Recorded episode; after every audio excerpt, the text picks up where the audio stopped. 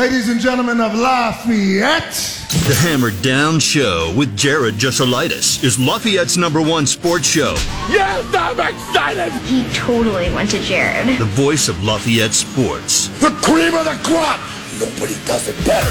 Send us your thoughts on the text line at 765 447 4080. Now go to that voodoo that you do so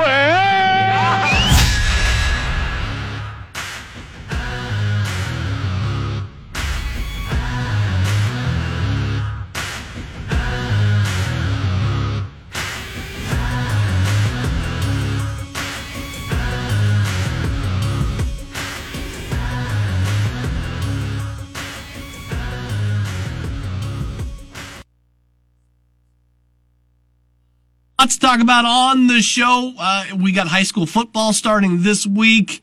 I mean, it's just it, it's all coming together. Fall's all coming together, baby. Let's go. Let's get started with need to know news. Here's your need to know news. All right, it's a tale as old as time. The Cubs have missed out on yet another sweep.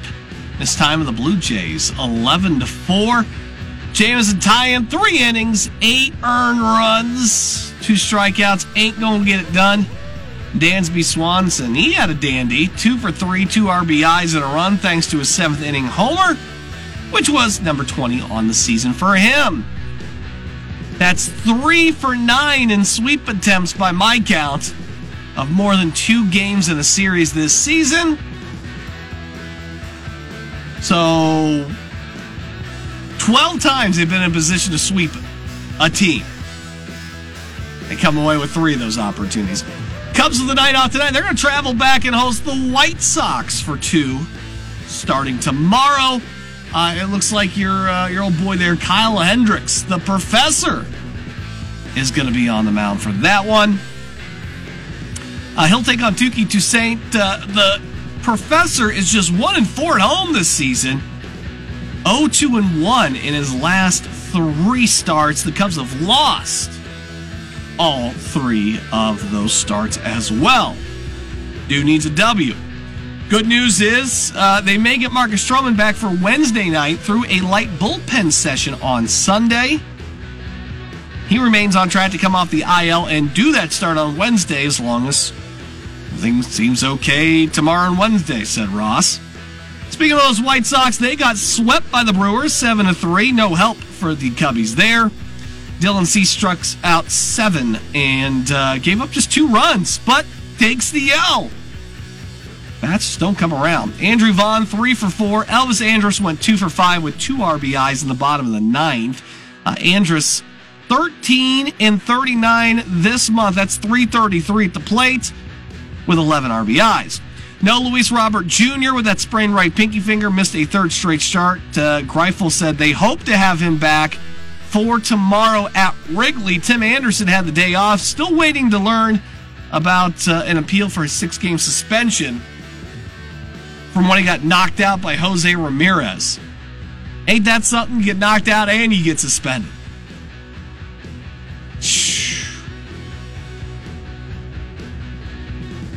Take some talent. I had a thought in the middle of all that. What, is I, what was I going to run and jump to? Oh, uh, you're uh, sorry, your Chicago Cubs now. So, after the uh, damage from the weekend, Cubs find themselves three and a half back. That's tied with Cincinnati. Chicago does have two games in hand there, but they're three and a half back from Milwaukee.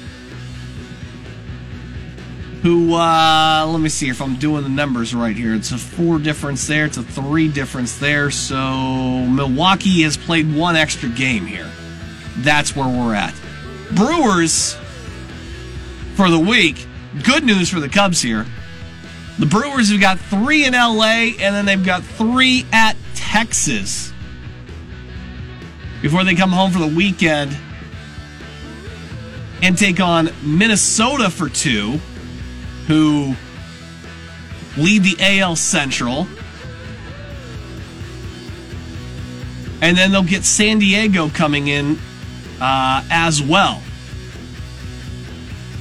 So that's really the good news here for the Cubbies is Um, you're going to get the White Sox for a couple, and the Brewers have to go out and play the NL West leaders. Then they had to go and face the um, AL West leaders in Texas. San Diego's got a lot of you know power bats in the lineup. Uh, Minnesota leads the NL. Don't they lead their the AL Central? Right, they do. They're still in front of Cleveland. Yeah. So you got one, two, three division leaders over the next week that you got to play. Then you get those bats against San Diego, and then you got to go to Wrigley at the end of August for three. That's going to be a real, real pivotal matchup. They do end the year with three at home against Chicago. And they still got another six versus St. Louis, another three uh, against Pittsburgh. So the Cubs do have that going for them uh, in the immediate future. Meanwhile, I mean, the Cubs you get these two against Chicago, Kansas City, Detroit. Four against Pittsburgh is always good for them. Still got three out of Colorado, seven against Arizona. Oh, geez, you got six versus Colorado, so that's great for you. Chance to close that gap this week. Uh, several former Boilermakers took to the NFL field this uh, weekend. It seemed like none being talked about more than Aidan O'Connell's 15 for 18 performance yesterday for the Raiders. 141 yards. He played pretty much all that game, too, um, and was getting a lot of high praise as well for his performance. Payne Durham, two targets, three yards uh, with one catch. That one catch, though, was a TD against the Steelers on Saturday. Jalen Graham, also in that uh, Raiders San Francisco game, got himself uh, five tackles. Charlie Jones uh, made his debut at the Browns, two catches and 11 yards. Reese Taylor with a tackle for the Chiefs. Purdue wrapping up its European trip with a 71-61 win over BK, uh, I just call it Brno? It's B-R-N-O. Uh, but yes, they get the W. Trey Kaufman-Renn with 24 points, 15 rebounds. Caleb Furst, 16 points, 7 rebounds. Uh, Braden Smith, 6 points, 8 assists, 7 rebounds, 4 steals. Berg with 8.6 rebounds. Jones with 6 points and 4 assists. No, uh, no Cam Heide in this one. Which, uh, a little bit of a, a bummer there. I had the whole report here just a minute ago, and uh, for some reason I must have deleted it. Uh, but also because uh, he was dealing with uh, an issue, I don't think that anything is serious. Although we didn't get anything fully reported, uh, we already know there's no Ethan Morton, there's no Zach Edey on this trip either, because Ethan's dealing with a hamstring. Cam Heide with a back. Myles Colvin missed the game with what the Twitter account reports as a passport mishap. And the game was also slightly delayed due to traffic. But that's where we're at. Boilers get the sweep of the European Series. Um, and uh, some guys get some much needed playing time, and they are on their way back to the States. There you go. That is today's Need to Know News. Let's take a look at some picks for the night. Who's hot in the realm of baseball? We're closing in on football here. We've still got a couple more weeks left of this uh, baseball nonsense. Uh, and it's been getting harder and harder, I think, to find winners in baseball. Who's been hot right now? Uh, Giancarlo Stanton. 600 ISO versus Max Fried. Let's go. A homer in five at bats against him. He's got five homers in 43 at bats against left-handed pitching. Do you love those numbers? Uh, Jack Suwinski in Pittsburgh, a 750 ISO versus Carlos Carrasco. He's also uh, got one homer and four at bats against him. 20, 20 of his 21 homers have come to right-handed pitching. By the way, Carrasco at home, one and two, a 7.82 ERA. He has been terrible. Took on the Pirates uh, a while back here, four and two thirds, gave up two earned, a homer, and only struck out one. Cubs fans should be familiar with him because his last start was against the Cubbies. That was uh, five innings, three hits, two earned, a homer, and five strikeouts. But those are the numbers on the hot hitters. Strikeout props today. Tyler Glasnow is popular at seven and a half. He's hitting three straight in six of his last seven. The Giants are one of the worst, fourth worst year to date and seventh worst in the last 30 days versus right-handed pitching strikeout rates. Glass now ranks in the top 3% of strikeouts, uh, Ks per nine as well. I'm nervous at anything over six and a half at this point. That's where pitching's going. Like they got Max Scherzer tonight at over seven and a half, and I could not be like more scared about that matchup. Granted that the Angels are terrible. Angels rank sixth worst year to date, third worst in the last 30 days versus right-handed pitching strikeouts. But eight for Mad Max. Ah. You know, last time he's hit eight strikeouts? The White Sox back on the third of the month.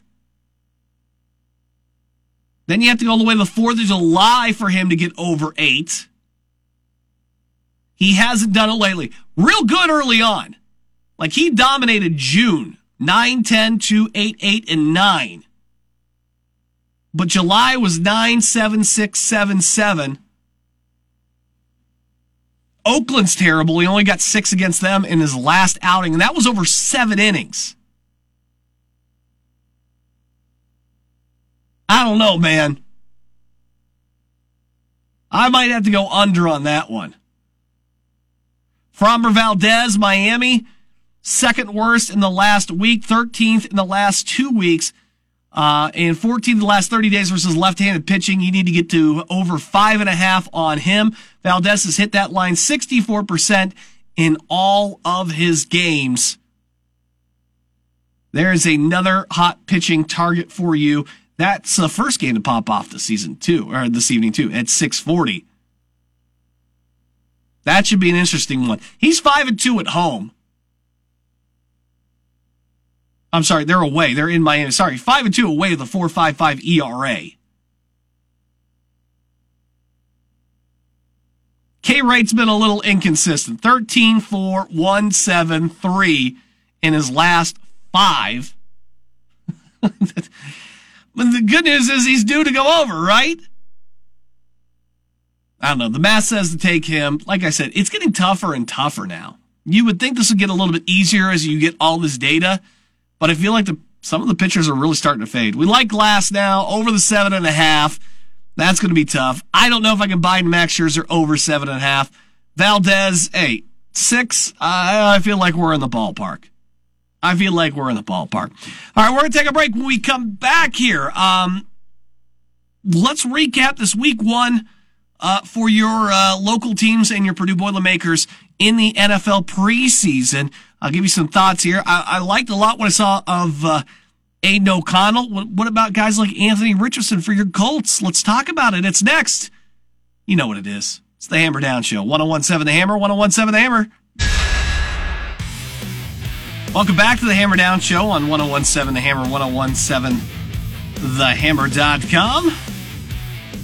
I'm Jared Jesselitis. You always reach out on the Hammerhead text line at uh, 765 447 4080. Again, that number 765 447 4080. Always love hearing texts from you guys.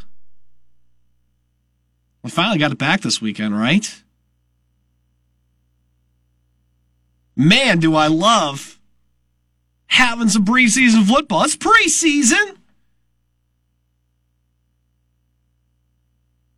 Now, it's not the best thing in the world but it is NFL football.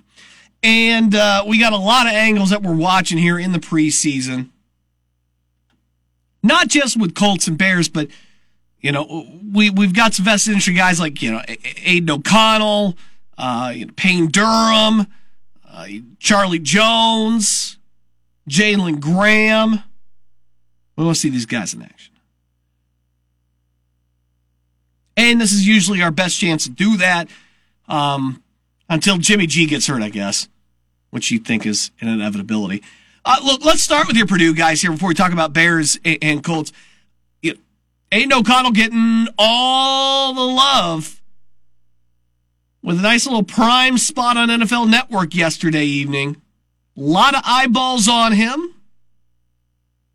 He didn't look like he shied away at any moment, did he? Real consistent. I did a good job. Um, took care of the balls. Seemed to have the poise in the pocket. Only took one sack. 15 of 18, 141. Had a nice deep ball that got dropped. It is the preseason. They're not going to throw all the good stuff out there. So you really ask, say, where's where's our bar with this? You know.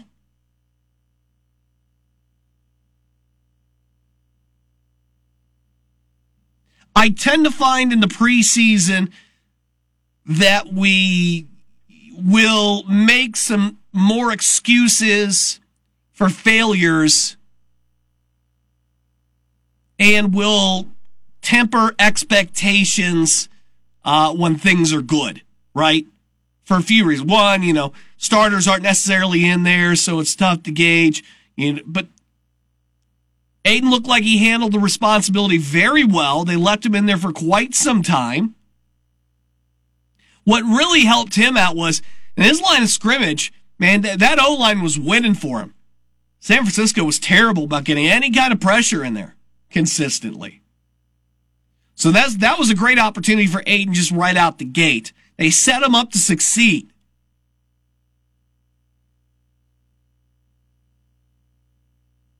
So that was good to see. 141 yards, uh, almost eight yards uh, per pass attempt.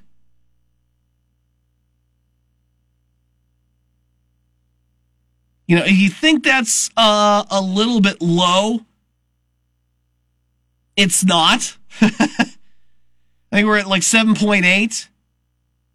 7.8 would put you, let's see here, 1, 2, 3, 4, 5, 6, 7, 8, 9, just outside the top 10 at about uh, 11 or 12 last year in the league.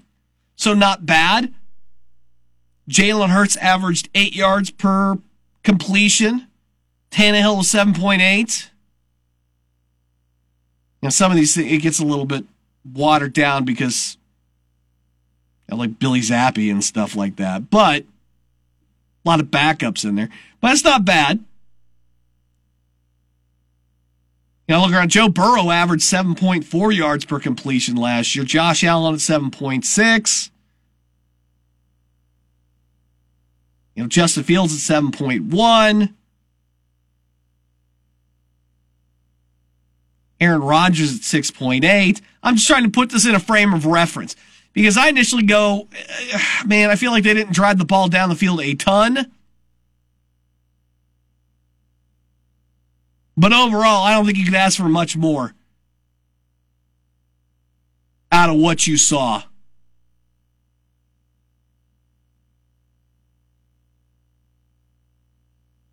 So that that's a plus right there. That's a plus. Uh, Payne Durham, you know, two targets, one touchdown. Hey, you're making the highlight reel.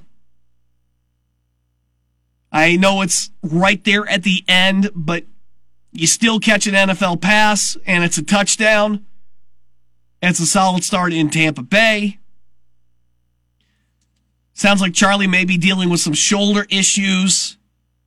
Maybe struggling out there in Cleveland a little bit. Just the two catches for 11. Jalen Graham, five tackles. I'll, I'll admit I wasn't really focused a whole lot on San Francisco's defense. But hey, you're contributing in the middle of uh, preseason and you're fighting for a roster spot, that's huge. Now, Reese Taylor comes in for a uh, tackle. You guys uh, getting into, I did not get to watch the Chiefs game, but I did get a text in here. It says Kansas City needs Jones or Georgia's numbers may be going down. I didn't. How was that Kansas City game? Again, it's preseason. You're not out here going crazy. Did George even did George even play in the? I don't even think he played in it, did he? I'm going I'm going through the box score here just to see if he had any numbers. I was mainly just focusing. He did. He had uh, one tackle. Um, I was mainly focusing on the rookies. That's a whole nother chestnut right there. Of course, his numbers are going to go down when you take a guy like Jones off the other side. I mean, that's a that's a lot of uh, attention, and it's got to go to someplace. But yes, you know, as for your Colts and your uh, Bears, I mean, Justin Fields, could you not have a better day? I mean, holy smokes!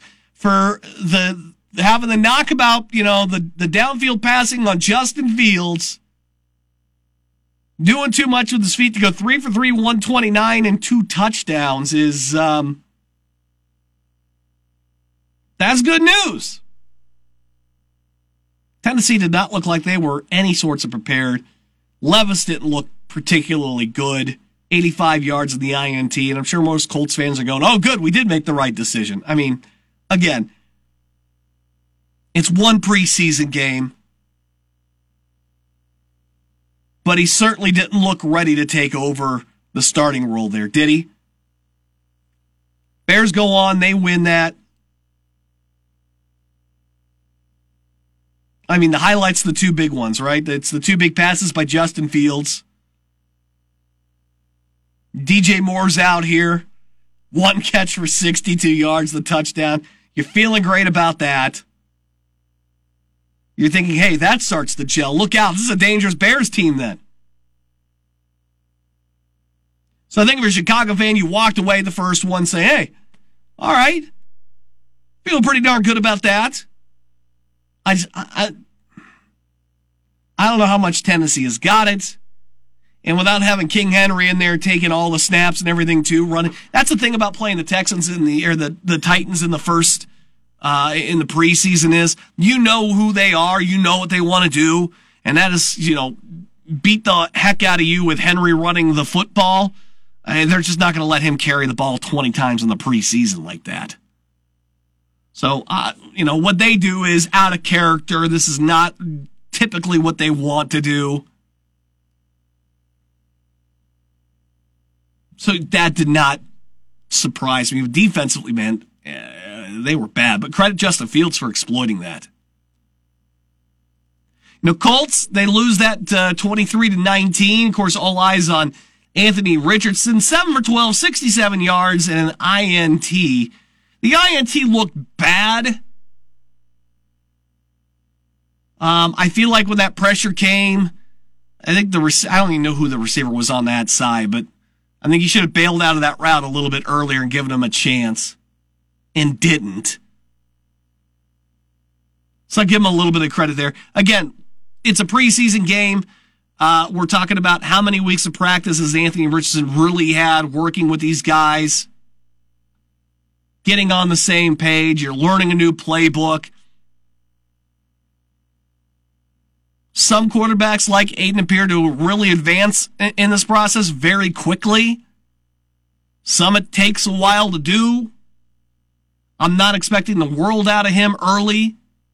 And if you've been reading the reports from practice, he does sound like he's been the second best quarterback. It has sounded like Gardner Minshew has been the guy. And he went six for six for 72 yards, took the two sacks. I don't know who gets the start. If it were me, I would be a little patient with Anthony, Anthony Richardson and continue to let him work and practice. Gardner Minshew for that first What you, you get him up to about Thanksgiving and then it starts to crumble a little bit. He's got a track record with that.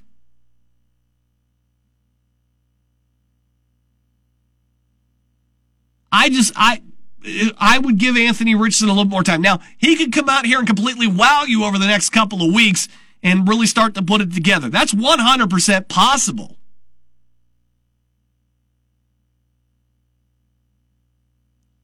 I just don't see the need to go out there and have them get stomped on early on.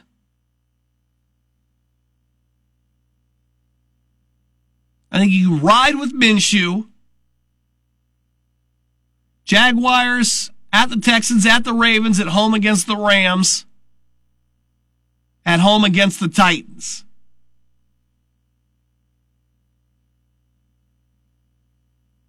You know, there may be a stretch there where you've got around Halloween, it's the Saints at the Panthers, at home against the Patriots, at home against the Buccaneers, where if the ship isn't, if it looks rudderless, that's a great place to, to, to make the change.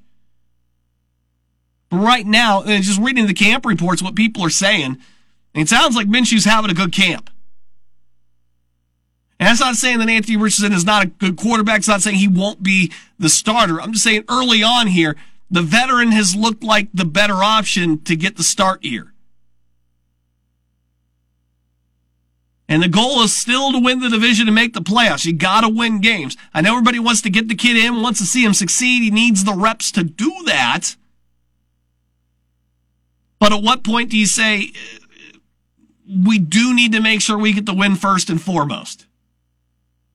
And the other guy's the guy that gives us the best chance out of the gate. It'll be very interesting next couple of weeks. Of course, these two, uh, uh, both the Colts and the Bears practicing together this week, and uh, they are playing in Indianapolis on 19th of Saturday, right? Yeah, uh, at Lucas Oil, 7 p.m. NFL Network. We'll see if that changes anything here. We'll see if that changes any minds. Then you'll go into that last one that's at Philadelphia on the 24th, which is a Thursday. And that's usually you back off the starters.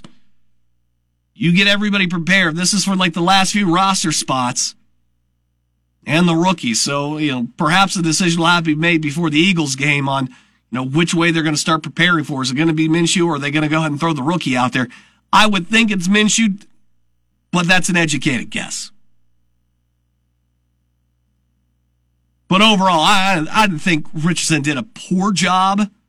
I think it's about what I expected out of a, a, a rookie who's only started so much at Florida, who is trying to pick up an NFL playbook and, and get going. There is that little bit of difference between him and Aidan O'Connell. Aidan started how many games at Purdue?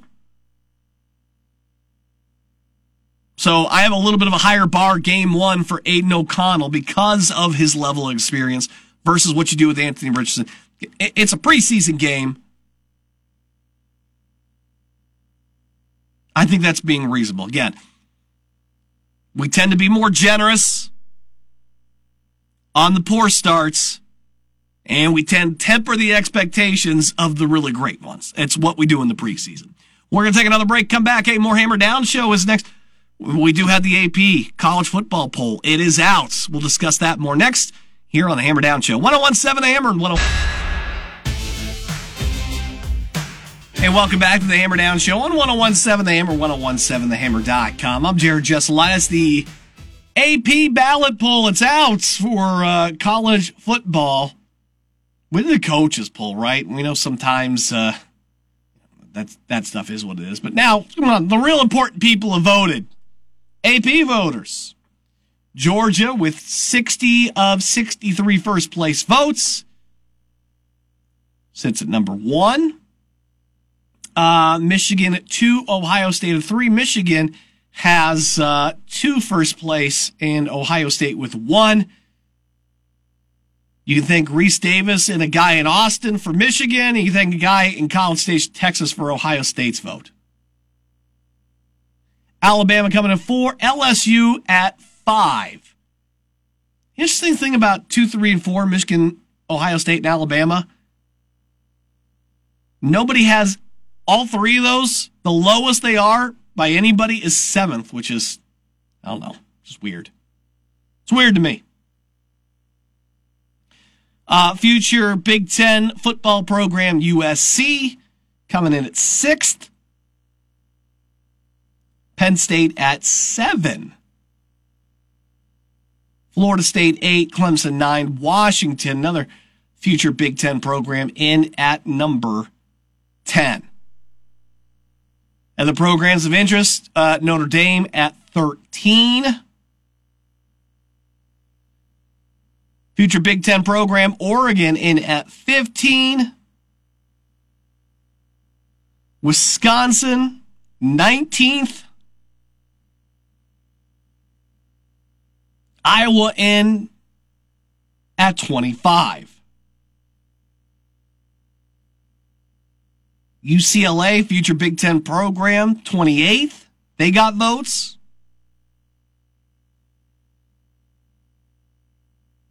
Jeff Brohm's Louisville team ends up in 34th with 10 points. Brett McMurphy actually has him up at 16th. That's the only vote that they got for the top 25. Brett McMurphy, 62 of 63, had him out. More people put Troy into their top 25 ballot than they did Louisville. And they're both sitting at 34. Go figure.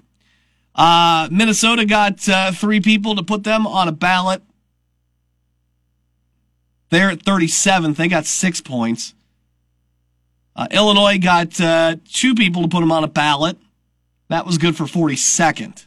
So they also got votes. That's the Big Ten.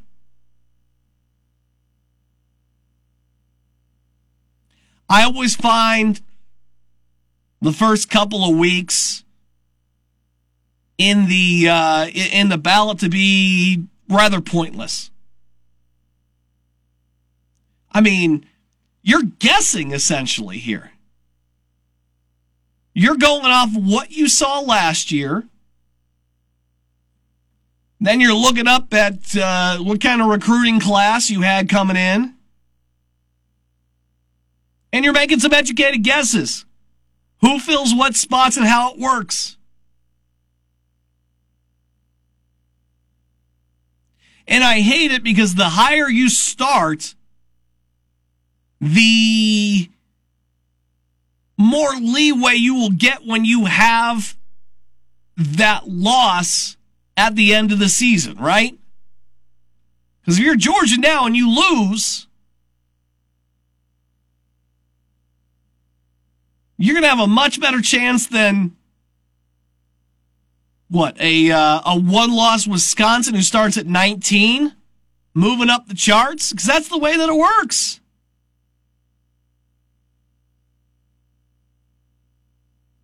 I think anything be- before the first three four weeks is almost irrelevant. I really do. Because you just don't know. None of the 63 voters, right?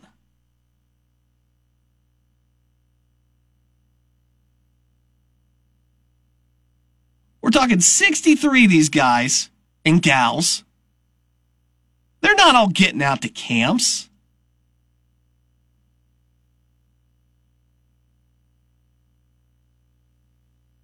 You know, they're they're not doing in depth. They're not calling whoever covers Troy. I mean, like, hey, listen, should I? Is this worth it to get these guys in here? What do you think? It doesn't make a lick of sense to me. But we do it early on because, well, you know, TV likes it, right?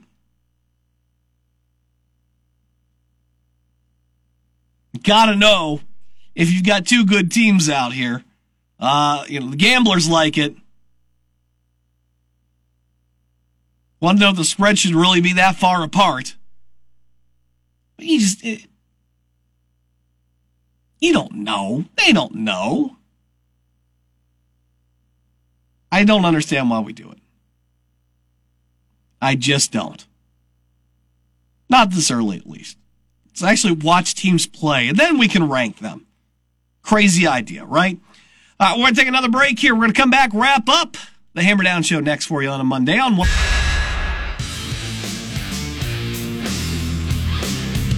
Hammer Down Show on 1017 The Hammer, 1017TheHammer.com. I'm Jared Jesselitis. You know how excited I am for this week, man. I'll tell you what. Uh, Purdue soccer kicks off their official season on Thursday. Uh, bowling, no, uh, UCF. Yeah, it's like a top 25 team coming over to Folk Field. We got high school football on Friday, by the way. Myself, Jeff Julik, we are back and uh, we'll get that action started Friday night. We're going to be out at Harrison, 6.30 the pregame, 7 o'clock with that first kick as the Raiders take on the West Side Red Devils. That's going to be a good one and we're going to have you covered here all season long for that high school football. Just just as always, as I enter year 50, season 15, blows my mind that I have been doing high school football like that long. I think I've done what, like eight state title games in 15 in 14 seasons going into year 15 and then just a couple more games actually down at Lucas Oil Stadium. So been a heck of a ride. Very excited for it. Pat Shanley's on the show tomorrow. Um, and then we have Brian Dane, Josh Strasser Wednesday and Thursday. And then you'll hear from uh, Terry Peebles and uh, Coach Shane Fry um, during the uh, pregame show. So yeah, a lot of stuff happening here. I'm very, very excited about high school football returning later uh, this week. Sad news. According to court filings and things we may have missed today, uh, the blind side may have not have been wholly accurate. You remember the movie, Michael Oher movie? Yeah, turns out a lot of that was made up. I know you're shocked, right? Oher is apparently suing his former quote unquote parents. Allegations that they never really adopted him. Instead, they tricked him into signing a document making them his conservators, and then they pocketed the money. Like even the kids made money off of that movie. The actual kids, not uh, the actors, the actual kids made uh, money off of that movie. He didn't even make money off that movie. If true, that's absolutely sad. I you watch hey, look. This is why I would never sell my life rights to a story because they're going to change it. Because every story is not good enough. It doesn't fit into a two and a half hour movie. They've got to flub some things here and there to make it fit in a narrative and make it entertaining. A majority of it might be pretty true, but not all of it. So does this mean the NCAA investigator is the good guy in that movie? Am I supposed to be fat, bad, uh, feel bad because I got taken for a ride? What's next? You gonna tell me that Rudy wasn't off sides? I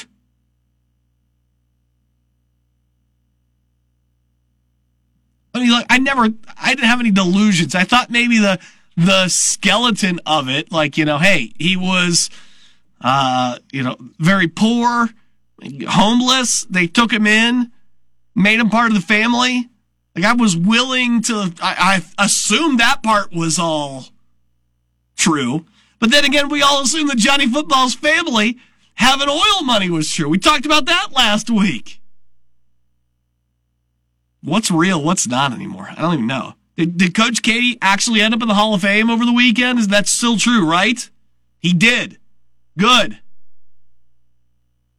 Congratulations to him on that.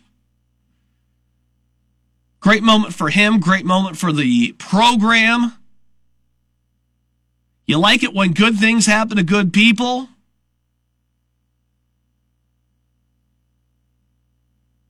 So I was really happy to see that uh, all go through. Of course, we've known it's going to be happening, but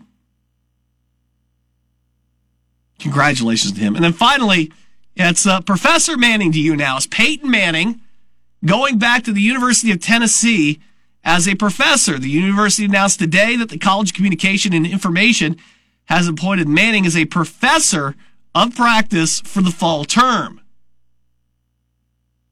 He'll join select classes during the academic year as a featured expert and work alongside college faculty to provide learning experiences uh, for students at Tennessee. Why not? I mean, he's got the uh, Omaha Productions. Or uh, you ever see anybody do these uh, Manning casts? Anything similar to that before? I mean, so he's a trailblazer in that regard. He's done enough marketing and stuff, enough commercials in his life. Good for him. Kids are going to benefit from that stuff. That's going to do it for us. We're back tomorrow. Pat Shanley on the program.